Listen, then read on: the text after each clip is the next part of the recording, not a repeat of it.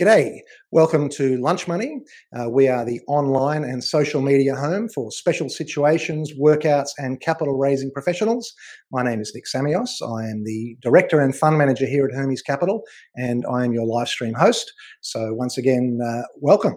Uh, today's topic is the talent stack. Uh, the talent stack is as defined by Scott Adams in his book, uh, How to Fail at Almost Everything, And Still Win Big. Uh, a talent stack is described as your unique combination of ordinary skills that make you extraordinary. Uh, we're talking about that today because there has been a dislocation in the workplace, in the way we work, uh, where we work, how we work. It's all been dislocated by this COVID phenomenon. Uh, we've seen higher salaried roles, so high people on high pay, general management and above, um, they've come under a lot of fire. Uh, with JobKeeper, JobKeeper's been enough for people to look at their payrolls and say, well, you know, we can afford to keep the admin staff on because JobKeeper pays for most of their salary. But when you're looking at senior managers on two hundred thousand dollars plus, JobKeeper doesn't quite cut it. And so those those roles have come under a lot of fire. Uh, likewise, at accounting, legal and other professional firms, uh, the partners of those firms are looking at each other and going, well, who's the rainmaker here? And who's the other one who's not really making the rain, but at the end of every year, I've got to share my profits with them. Um, uh, yet others uh, are wanting to make a break for it. They're seeing this uh, whole COVID thing and lack of job security, and they're saying, you know what, I want to go it alone. I want to es- escape wages. Uh, I want to go into business for myself uh, one way or another, whatever that might mean. What all of these aspirational people have in common, whether it's the, the, the executive, the partner, or the person wanting to strike out on their own, what they've all uh, got in common is that they need to be able to pitch their worth to their partners, to their bosses, to their prospective employers uh, or capital providers. And to do that, they need to show that they have the right talent stack. Uh, before we get to that, let's introduce our guests. And we'll start off with Alex Wilcox. G'day, Alex. How are you? How are you, mate? Very good. Alex uh, is the Managing Director at Human Solutions Group. Uh, Alex does uh, uh, H R consulting uh, and, uh, and placement, executive placement. Uh, Alex, what is it that's been keeping you busy lately? So overall, look, COVID's been really interesting. I think, you know, you saw March come along and everyone really slow down and stop. So you really saw the, the brakes get put on recruitment. Um, the H R sort of business picked up quite dramatically because everyone wanted to know what they could do with their staff. Could they, you know, put them off? Could they, you know, stand them down and, and various things? And we saw the huge uptick sort of June, July, where we started to see people realise that they could maintain, get back to normal.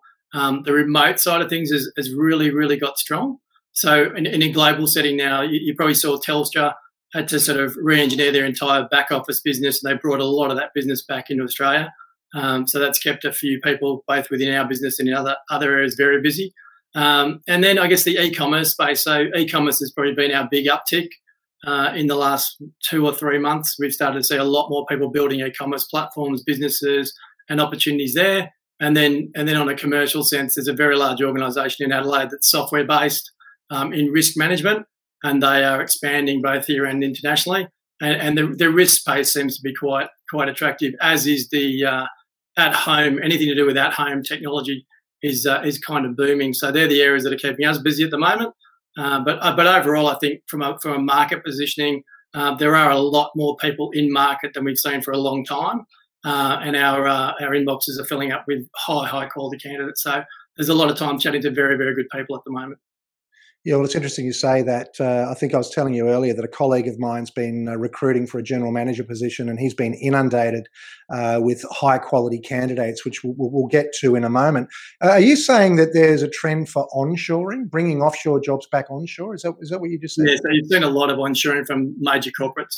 So very, very large corporates are now looking at what their strategy was and what they can do. Um, and also there's an onshoring strategy in terms of regional strategy. So if you're looking at regional opportunities, there's a lot more regional opportunities because of the fact that we've all gone to, to video, and th- those opportunities didn't exist, you know, six months ago, twelve months ago. And people are much more comfortable with someone not being in the office. And has have, have has anything surprised you during during this period? Uh, you know, are there particular types of roles that, that maybe have, have surprised you that, that they've suddenly, you know, uh, been more of or less of or... Um, um, I think that, like, not not so, like the general, you, you kind of hit the sort of spot there, that general management mid-market spot in those mid-tier companies where, you know, you're a two hundred, five hundred million dollars business.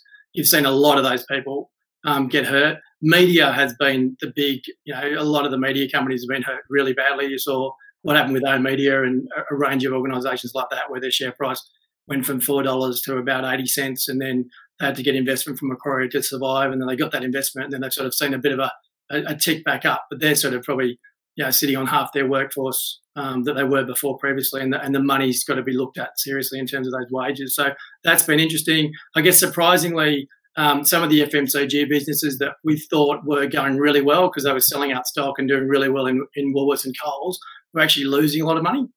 So that was quite an interesting. That was quite surprising because, you know, they couldn't get stock to their warehouses offshore. Their shipping costs went up. Aussie dollar was moving around all over the place, and they weren't getting much relief. So that was really quite an interesting thing, actually. And uh, I mean, you've had uh, you, you've had Human Solutions Group since two thousand four. That's right. Is that right? You've had it for some time. Yeah. Yeah, um, so so you've lived through the G F C. Yeah. Uh, I mean, do you think this is, you know, same again, or it's it's very different? I think you could see an actual reason why, and then it wasn't affecting all markets. I think at the moment you've got a sort of a four or five tiered sort of situation. Uh, if you look at Melbourne, obviously Melbourne's a little bit overshot given what happened, but that uh, hospitality, retail, and travel markets have been severely impacted. They're probably at the at, at the worst issue. Hospitality, though, interestingly enough, they're probably struggling to find staff in that lower end market because all the, the visa based staff went back home. So you saw a huge outpouring of staff, and then obviously people can't come in. So there is a there's a bit of a gap in that middle space, and especially within chefs. So they're kind of struggling to fill right. those gaps, and you'll see you'll see that come more and more and more the more people that are able to get back into C B Ds and other areas.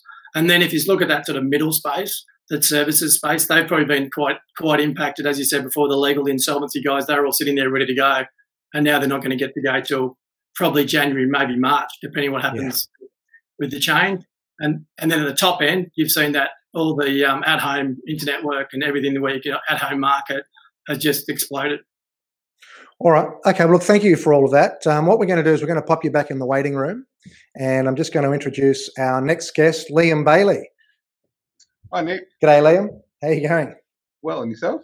Fantastic, fantastic. Liam is a partner at O'Brien Palmer Insolvency and Business Recovery. Um, tell me, uh, Liam, what, what's been keeping you busy of late? Yeah, look, uh, we're uh, largely in a preparation phase for what's considered to be the uh, the coming insolvency tsunami. Um, now, in saying that, uh, it's been sort of recognised that the various government initiatives have helped keep a lot of businesses afloat through the economic crisis. A lot of those initiatives and stimulus are coming to an end, um, and all the experts are predicting that there is going to be a wave of insolvencies that need to be dealt with, whether that's winding up businesses, rehabilitating, turning around businesses, and debt relief type packages. Um, and so we're expecting that in the new year. So uh, what I've been doing this week is spending a lot of time talking to our referral and business partners about how they can best be ready to uh, service their clients uh, next year um, and to be ready for the challenges that are going to be coming ahead in the in the new year. And uh, so you're, you're confident uh, early new year? I ask this of everybody I speak to. You know, is it going to be towards June? Is it going to be January, maybe even December? Yeah, look, uh, all of the every expert's got a bit of a different opinion on when this is going to drop. The only thing they seem to be able to agree on is that it's going to at some point. There's been a lot of talk about JobKeeper propping up zombie businesses. You sort of hear a lot of that in the press. Um, but from speaking to people uh, and what we know about insolvency statistics is that the number one uh, issue that causes people to actually come and fo- uh, take advice about solvency issues in their business is some sort of pressure point, like a threat of or actual risk of being wound up, uh, someone applying uh, pressure to the business through the courts. Um, so rather than being the winding back of JobKeeper that's going to bring this about, I believe that it's going to be the return to normal debt recovery processes through the filing of statutory demands. Right. The government initiative that made it so that you could have six months to respond to a stat demand filed against you um, made it very, very difficult to apply pressure in debt collection. Similarly, with the banks, the A T Os and landlords holding off from enforcing debts, there was very little pressure being applied to businesses to actually deal with the solvency issues. And the lack of certainty meant that even if you did get in and deal with solvency issues being identified, uh, it could be that you'd find yourself back in the exact same boat that you're in six months ago or three months ago before things started to actually turn around and having to do it all again. So my personal prediction is going to be is when the courts reopen in the new year, people will start filing stat demands in the ordinary course, and that'll actually bring everybody to the table where they have to deal with the issues that have uh, they've been building up. I wonder, uh, I guess, what's the what's the precursor to that? Is a precursor to that when when you get people asking, giving you consents to act? And we've been speaking to um, accountants and advisors over the last weeks. Um, they're starting to see an uptick in people coming in, bringing their books and records up to date, bringing their statutory lodgements, their tax returns up to date, and their B A Ss up to date, and actually coming to grips with what their business their the business circumstances are. Um, and we usually do see, whenever there is a spike in insolvency, that the advisors are being contacted by directors four to six, maybe even eight weeks before it actually filters through to people taking action. So there has been an uptick in that now, um, and I think it's likely to coincide with the new year. All right, well, that's interesting. Okay, look, we will bring uh, Alex back. Um, Alex, uh, you've you've done some uh, placement in, in the insolvency sector. Uh, you know, there's been a lot of talk about uh, insolvency firms. Um, maybe you know whether or not there's enough of them for, for this tsunami supposedly that's going to happen. Um, I mean, do you do, are you sort of getting ready for for, to, for recruiting for those sorts of roles? And uh, what what what what is it that, that you think people are looking for? Yeah, so some of the clients we've been chatting to, which was, so in the in the G F C, if I look back at the G F C, uh, a lot of customers came to us because they had a nice insolvency firm, but they had too much work. So we ended up putting in finance heads, general managers, and people to run businesses that they were taking over, as opposed to them having all their staff tied up in three or four different you know, management pieces. So we'd actually put you know, contractors into all those various organisations. So I've got probably three clients at the moment we're speaking to about doing that. Uh, a couple particularly in Perth and quite a few uh, in New South Wales. So that that's kind of where that's at. I think, you know, if, if I look back, you know, as we sort of discussed earlier, the insolvency guys geared up quite aggressively um, April, May, with the expectation that come June they'd be able to go. So a few of them have let guys go. And that talent sort of stack, talent pool piece is something that I'd, I'd highly recommend if they haven't done it already, that they should be extending offers to a range of people at the moment with a with a flexible start date, because that would give them a better chance of picking people up now quickly, so if they know the work's coming. And from what I gather from people I've been discussing it with, you know, there are a lot of stat demands out there for money um, in terms of what people are chasing, and uh, and they're going to hit and then they're going to be wound up. So at that point in time, people are going to have to hire, and then some of you guys are going to come in quite hard. So your, your advice is don't don't wait till January, February. Uh, you, you're going to need to start, start looking for people now. Well, if you're in an insolvency business, I'd be, I'd be actively hiring them now, so you know where you're coming. But having said that, the, the vaccine piece, I think, does change the game a little bit, because I think you will start to see, you know, a, a big, you know, potentially more concession from the government if you do see the vaccine looking like it's going to land by February or March, if it's realistic. I don't know if that's realistic, but if you see that, I think you might again see them push it back um, with a view that hopefully they can, yeah, you know, people can get over the, the hurdle. Right. And uh, what what do you think, Liam? I mean, talking to your colleagues, uh, you know, you, you've said that obviously this recent period for you has been uh, a bit of a build-up. Uh, is that is that what you're seeing across the industry? Yeah, look, across the industry, insolvency appointments are down around about sixty-five to seventy percent compared with what we were looking at last year. Um, and that is uh, primarily because there's a lack of enforcement happening. Um, the industry is going through similar phases of uncertainty. We're gearing up for um, some new insolvency processes that are coming through as the government's announced uh, insolvency law reform, um, with an idea that we'll be focusing on business turnaround and rehabilitation in the new year, hopefully far more than we will be on terminal insolvencies like liquidation. There is going to be a shortage of talent. There's been a lot of questions about whether or not there are enough liquidators. I think it's a very interesting question when all of our industry bodies like ASIC, ARITA and AFSA uh, have been saying that we need practitioners to be delegating work to staff at an appropriate skill level. Um, and I actually think the shortage is not going to be in bankruptcy trustees and liquidators. It's going to be in experienced and talented staff supporting the, the liquidators and trustees that are already there.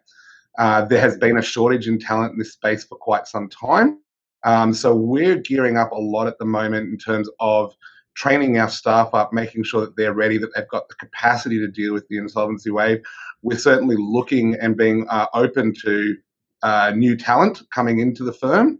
Um, but at the same time, we're fully prepared to understand that there might be a very strong spike and a shortage of uh, talented candidates around. So we may have to have our staff ready to supervise and train up staff that don't have specific insolvency experience, um, but can bring their own other background experience to the table and work in the industry. Yeah, interesting. I guess, um, you know, we, we say in our business as well, you need people who can get the work and you need people who can do the work.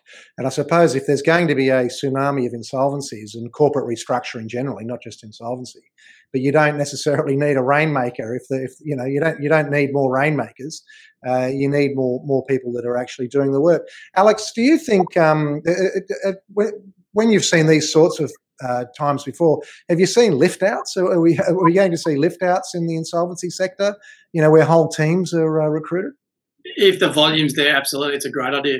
It's an opportunity that I think a lot of people should have a serious consideration about. And also with the smaller firms, there's an opportunity potentially for some of them to either merge together or do something effective so they can compete at the bigger end of town, because that's something that I have seen um, being very effective in law um, previously. And obviously you've start, you've actually seen quite a few things happen this year within the banking market. You've seen quite a few interesting lift-outs happen. Um, yeah. So just, just explain what a lift-out is. I've, I've just used uh, a lift-out is you either aggressively target a specific team in an organisation. So if there's a, a, a partner, two managers, you know, three senior associates, an associate, and a and an admin team, and you pick up that entire team and move them to another organisation in the one go. Um, yeah, there's been a lot of that in the law in the law profession this year, hasn't there? A lot in the law profession this year, and and, yeah. and, and a significant amount in financial services. Yeah, I suppose if you're good at it, uh, if you're good at arranging that sort of stuff, I mean, someone like you, Alex, I suppose yeah. that there's going to be people that love you and people that hate you. Is that is that a fair comment? That's a very fair comment. Um, there's, a, there's a reason people move. Well, let's let's get to this concept of a talent stack. I mean, obviously, you know, roles are different. But one of the things I was asking you a little bit before we started, um, Liam, is, you know, what when you're, I mean, it's not just about people that you employ on your payroll, but it's also about people that you engage. For example, insolvency people engage lawyers. Um, you know, do you, what are the sorts of things that, that you look at, for example, before you engage a lawyer? Obviously, relationship comes into it. But what are some of the other things that you're looking for in the qualities of someone that you give work out to? Yeah, look, uh, relationship certainly does come into it because um, people's reputation in our industry, particularly um, I think here in, in, in Sydney or anywhere in Australia, um, we work in a small industry and we all tend to know each other or of each other. Um, so reputation carries a lot. Um, I'm more interested in the reputation that people have for the type of work they do being appropriate to the task. There are certain lawyers around town uh, that you'll want to engage for particular task. So if you're looking to do a, a complicated issue that's uh, on the finer points of tax law, there are lawyers. If you want someone who's going to go in and kick in the door and make a really strong impact and be bullish, there are other lawyers. So we're very much about having sure that we've got um, a broad array of skill sets, not only in the staff that we hire, but um, in our business associates, the people that we engage and our, and our work referrers. And what, what um, I mean, what, what are some of the skill areas that you think might be most lacking? Um, you know, like do, do you sometimes, like let's say you've got a good, a good, and I don't want to pick on lawyers and I apologise to all the lawyers that are watching, but, you know, you know, sometimes you might have a really good lawyer. Are there, are there any particular skills, you know, if only they were better at, you know, is there anything that you think that there's a gap? Um, they're lawyers who have a solid understanding and grounding in finance and accounting principles are, are few and far between. Um, and those that do have the ability to uh, interpret financial data um, are highly sought after and in demand in our industry. Right. So saying that, there's a, there's a lot of uh, lawyers that know insolvency law uh, and they're good litigators, they're good mediators and negotiators. They can work out commercial outcomes. Um, But a lot of them won't understand the finer points of uh, reviewing a set of accounts um, and what that actually means as evidence for the claims that they're pursuing. And what do you think, Alex? I mean, what are some of the skills? I mean, when you're looking at placing people, you, you know, obviously it looks like now you're going to have a luxurious position of having a choice of candidates, which means really it's going to be harder for those candidates to, to stand out. I mean, what are some of the important skills that you think they're missing? I mean, I'm thinking of stuff like, obviously networking is so important in professional services. Um, you know, I know that, uh, you know, both you guys I know personally are, are very, very good at, at networking. It's just a matter of, of actually doing doing the work. I don't think there's necessarily any magic to it. I think it's just making a commitment to uh, to, to building your network. You know, networks, you know, communication skills, presentation skills. I mean, what are the, what are the things, Alex, that you think people need to have to stand out aside from having the technical skills? Yeah, so all the things you've touched on there I think are very important. Communications, um, impact to, to the market. The thing that's that's most interesting is that there's still going to be a, a gap in the people that are actually in jobs. Clients are still going to not necessarily want the person that's in market. They're going to want yeah, the best person across the entire market. Um, so, so it's the on-market versus targeted market conversation. To stand out, though, it really is that that network. People want to buy your skill set, but they want to buy what you bring to the organisation. Very much a, a cultural and, and personal fit, but also a client fit in legal. They want to actually understand. You understand their clients. You understand their market. You fit their organisation, but but more so that you're, you're across their base as well. So I think it's very important to think about the client base that you represent, who you who you're involved with. But also that networking piece is also extremely important to think about. Okay, if I'm going to network myself into a job, um, this is the time to do it if there's now twenty-five thousand other lawyers looking in my same area. Um, and, and and how do you extend that out? I mean, going again, I didn't want to pick on lawyers. So, yeah. you know, financial, you know, bankers, you know, I, I know that you've you've worked, uh, you've recruited for, uh, for various uh, banks. Yeah. Uh, for example, I mean, how, how does it change for them? So again, in, in the retail mid-banking space, that that that middle level, that two hundred thousand dollars to three hundred thousand dollars candidate, um, you, you're going to start, you're seeing a lot more of those. Again, it's a question around reskilling, re-opportunity, looking at some of the remote work that's out there, uh, but also then trying to focus in on what are you very good at, breaking down your skill sets into different areas as opposed to I am just a retail banker in this one section or this one bank. Um, you're also starting to see a lot more people that, you know, make decisions to move careers as opposed to getting stuck in the same organisation for fifteen or twenty years, because when they come out, they do find it quite challenging to make a big move, especially if they get made redundant.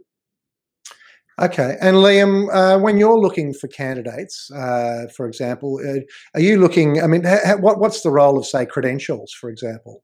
Uh, yeah. Look, interestingly, the insolvency industry has always drawn uh, the majority of the people that are working in insolvency firms from out of the accounting discipline and accounting background. Um, myself, I was going to be a lawyer um, and have a law degree.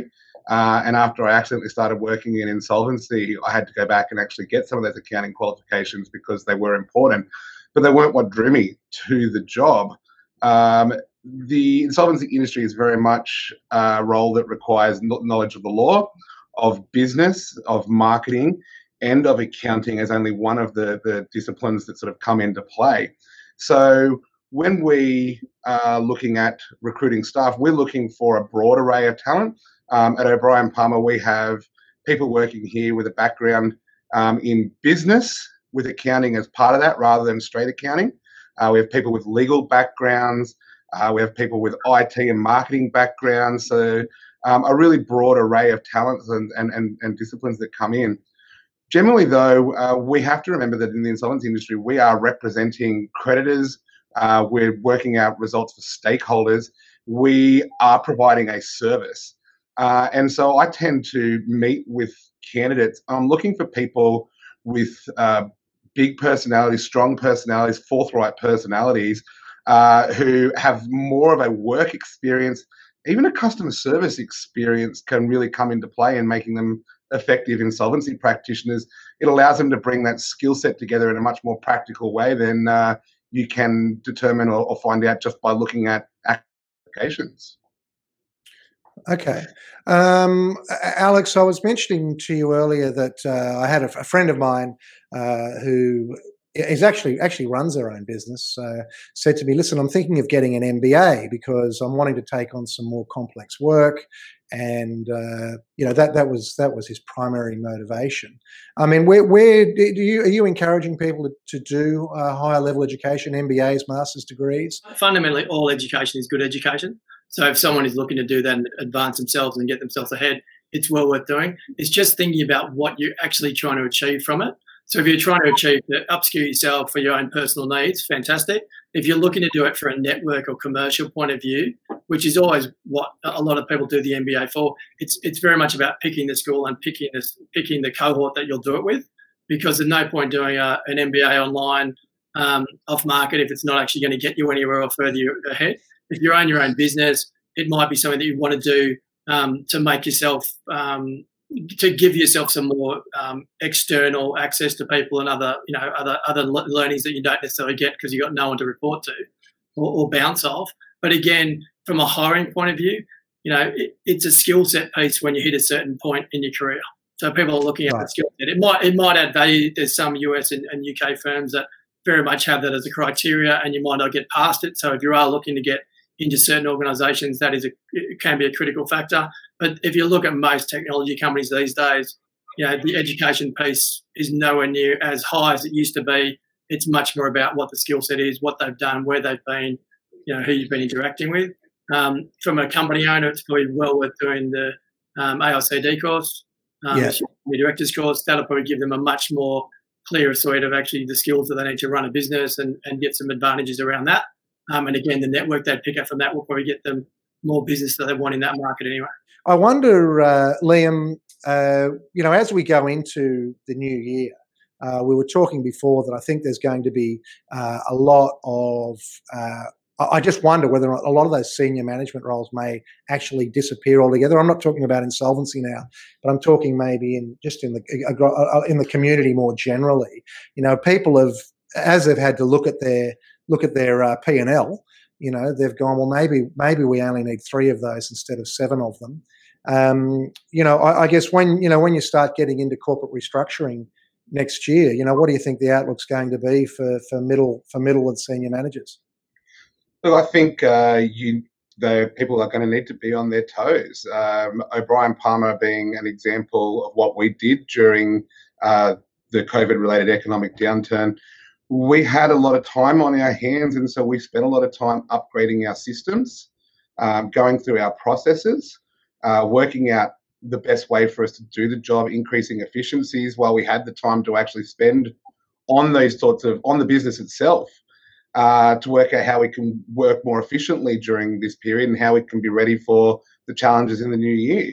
And that's just one business. I think across the board, uh, businesses have been using this this opportunity or this time uh, to to look at all these sorts of issues. There have, we do know that people have been spending money on implementing new computing systems, um, reforming their business processes, uh, changing the way that their staff report uh, and communicate with each other. So I think there are going to be a lot of roles and a lot of people in those sorts of roles that are, in the literal sense of the word, redundant um, in the new year.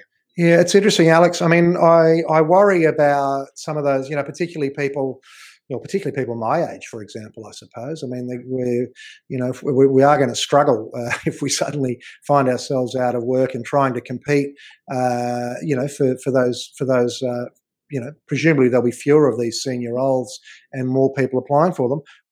So if, you, if you're young and you're, you're just finishing school or you're getting to the point where you're sort of last year of uni, the, the key with with most people when they're looking to hire a graduate is the extracurricular piece they do and also getting some work experience. So go and, you know, get someone to come and work in, in with you, Nick, come and work with us. You know.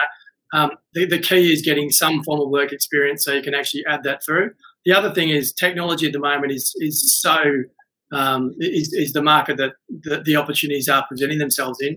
So if you if you are, you know, slightly interested in coding, you've got a, a little bit of knowledge around that space, it's something well worth getting. Um, so anything to do with with, with tech is, is pretty key. And again, looking at the very large organisations, the uh, the PwCs, the K P M Gs and, and the like in professional services, they are still running graduate programs. They are worth looking at. But if you can't do that, then definitely look towards second tier, third tier businesses where you can get a start or an opportunity as a, as an intern for short amounts of period, just so when you do turn up for the job, there's something that stands you apart from someone else. Although you were saying earlier, I've got one of my kids is handy in the kitchen. You were saying there'll be a shortage of chefs.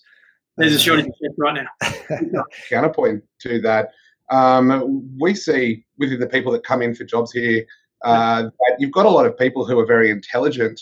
Uh, they have a lot of knowledge uh, from from their studies and their academic progression. But across the board in lots of industries, one of the things that we're seeing is that there are a lot of people who have specialised to the point um, that their knowledge is no longer accessible um, for a commercial enterprise. Now, you see that with uh, people talking about medical med students coming through, have lost the ability to Um, they're so knowledgeable about medical science, but they've lost the ability to diagnose issues. There are a plethora of um, heaps and heaps of I T graduates out there. The people who are getting ahead in I T businesses are able to explain complicated I T concepts and turn them into practical solutions. So as much as I think it's very important that we have the knowledge behind us, but um, there is a, a real risk that we're losing the ability to communicate effectively. Uh, and I think that communication is key in a services industry.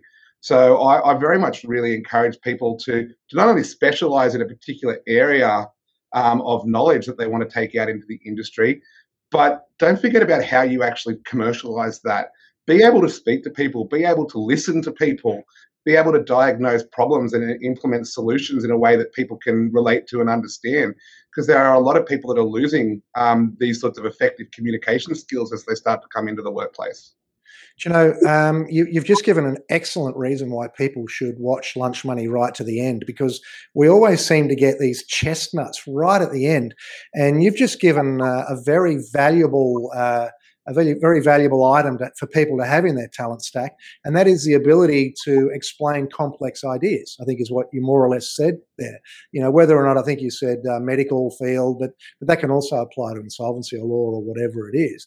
And Alex, how would you how, how would you advise people to go about trying to uh, learn how to explain complex ideas? I think start with knowledge that you have and then leverage it into, you know, into other areas. And I think the biggest problem with most people when they interview or, or they run an interview, a lot of people try and script themselves. Um, so it's having that ability to go off script and off, and, and move with the question. Um, so I'd say people need to spend more time actually chatting to people in and around their field so they can go off script if they're younger. Um, if they're sort of, you know, at the second part of their working life or they're, they're moving and changing careers, I really would recommend that they they think about how they communicate, especially now that everyone's going towards this kind of interaction. Um, the video piece is getting is getting significant. So if someone sends someone a link and they can't actually access it and those sort of things, that's it's a bit of a concern for an employer. So I think they wanted to upgrade their, their personal tech skills as well to make sure that they're actually able to interact and be effective in market. So I guess I guess the big takeaway I'd say to people from a communications point of view, talk to your friends and family, actually engage with people prior to interviewing so you're actually in that market, you actually understand what you're doing, and make sure you're across general day-to-day issues, world issues and other things so you can have a conversation about a specific topic but also about a range of other things. Interesting. Uh, one one of your uh, industry colleagues from Perth, uh, Deanne Tyndale, makes the comment uh, that that basically agreeing with what you what you've just said, but also saying that being able to bring real energy, uh, I suppose. And I always see real energy as being uh, a little bit biological. I think you've got to, you know, make sure you're nourished and getting sleep. Uh, I know that sounds ridiculously simple, but, uh, you know, that's that, that's a basic thing as well. Listen, we're running out of time, so uh, I'll just ask you each for your, your final thoughts on the topic of people uh, building their talent stacks. I'll start with you, Liam. Yeah, if you're building talent stacks, I think uh, you're engaging with people um, that you're relating with. Um, you can't fake that sincerity in, in this area. So really being able to engage with people actually comes with being genuinely interested in what people have got to say and what they can do and how you can be of use to them and they can be of use to you and we can all be mutually beneficial. You can't fake that level of interest. So I think um, people have to be genuine uh, in the way that they communicate. People have to have a genuine interest in what they're doing and the people around them if they want to create networks of employees, business referrers, um, and other contacts that are going to be to the mutual, for mutual benefit. Okay, nice one. I'll just add to that that uh, you know, if you're if you're younger, uh, I mean, I, I would consider my network to be to be excellent, but it doesn't happen overnight. I mean, I've been building my network since my twenties. You need to you need to get onto it early uh, because you can't you can't instantly manufacture a ten-year relationship. Uh, you know, if you want a ten-year relationship today, you need to have started that relationship ten years ago. Uh, Alex, what are your what are your final thoughts on the subject? Yeah, I, I'd agree entirely with with the energy piece and also. Um, coming back to network, build your network for what you want to be. A lot of people don't set goals of what their talent needs to be, so they know they're very good at X and they're not good at Y. If they want to become better at Y, set goals to increase that piece in their, their own personal skill set. And also, you know, have a really good think if you're an organisation at the moment looking at your talent stack and what you've actually got and what's missing about going to market now, because it's never been a better time for people to actively engage with people in market, because they're at home, they're not sitting next to their boss in the workplace, and there's an opportunity for people to talk to people and target organisations or businesses that they want to bring talent into their organisation to increase the talent stack of their own organisation. So really think about extending offers to people early in that space so you can actually pick them up next year, because while we will see the big uh, insolvency hit in Australia, with the vaccine and the other piece, we could see a substantial, I guess, blitz in uh, in opportunities coming sort of towards the, the mid to end of next year. Uh, and then also on, on top of that, I think people should be very aware of the talent they already have in their organisations and make sure they're nurturing and looking after that, because you don't want to lose your talent stack of people that are actually existing when the market does turn around. Okay. Well, I would uh, I would add a topic that we didn't quite get to. I wanted to get to the subject of talent stack when it comes to acquisition. We've just launched a new a new finance product for capital raising, and uh, we're finding that a lot of people are coming to us are looking to, to actually to use it to buy businesses, which is what not quite what we expected. But that's another avenue of people sort of shifting out of the workplace. We're going to leave it there. So uh, thank you very much, uh, uh, Liam Bailey, partner at o- O'Brien uh, partner, uh, Palmer, and uh, Alex Wilcox from Human Solutions. Thank you so much, guys, for joining us. Thanks, Nick. Okay, and thank you to everybody uh, watching and listening uh, later on. Thank you very much. We'll see you next time.